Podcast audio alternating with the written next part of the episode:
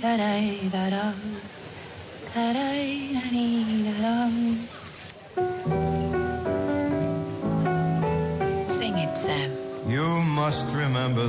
Caterpillar Distribution è fiera di annunciare che diversi film da lei promossi e sostenuti sono stati nominati ai David di Donatello. Un grande orgoglio per la Caterpillar Distribution, nata da poco e già così matura, ma l'ambizione fa guardare oltre e sognare la croisette. Oggi infatti inizia il Festival di Cannes. In giuria i fratelli Cohen, in lizza 3 film italiani, snobbati dalla Caterpillar Distribution che accetta solo film dai budget particolarmente bassi e di persone sconosciute. Oltre agli italiani i soliti nomi impronunciabili, giapponesi, coreani, turchi. Le star di Hollywood invece si preparano alla sfilata sul tappeto rosso. Tante dive quest'anno e tanti fotografi pronti a immortalare i look per i magazine femminili. Robe da festival, insomma. Ma su tutti dominerà lei, l'icona, la star indiscussa. La donna che rappresenta il Festival di Cannes del 2015 è Ingrid Bergman, che quest'anno compierebbe 100 anni. Nel manifesto sorride, alla faccia di chi in Italia la vuole triste. Così disse a Oriana Fallaci.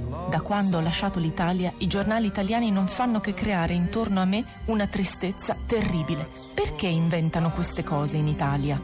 Ingrid, boh. Ingrid Bergman con quella faccia solare e così moderna nonostante la piega a onde. Ingrid, svedese, nata nel 1915, ha visto le 2 guerre, è rimasta orfana a 2 anni della madre, a 13 del padre, ha cambiato paesi, mariti, è stata rifiutata, amata, perseguitata, venerata, amica di Hemingway e di Frank Sinatra, definita l'apostolo della degradazione di Hollywood, ma anche il più grande talento del cinema. È morta per un tumore al seno a 67 anni, lasciando i tantissimi premi e 4 figli. Che vita! E se Cannes le dedica il festival, Israele le ha dedicato una foresta, sulla cui targa c'è scritto in memoria di Ingrid Bergman, una grande attrice e una persona eccezionale.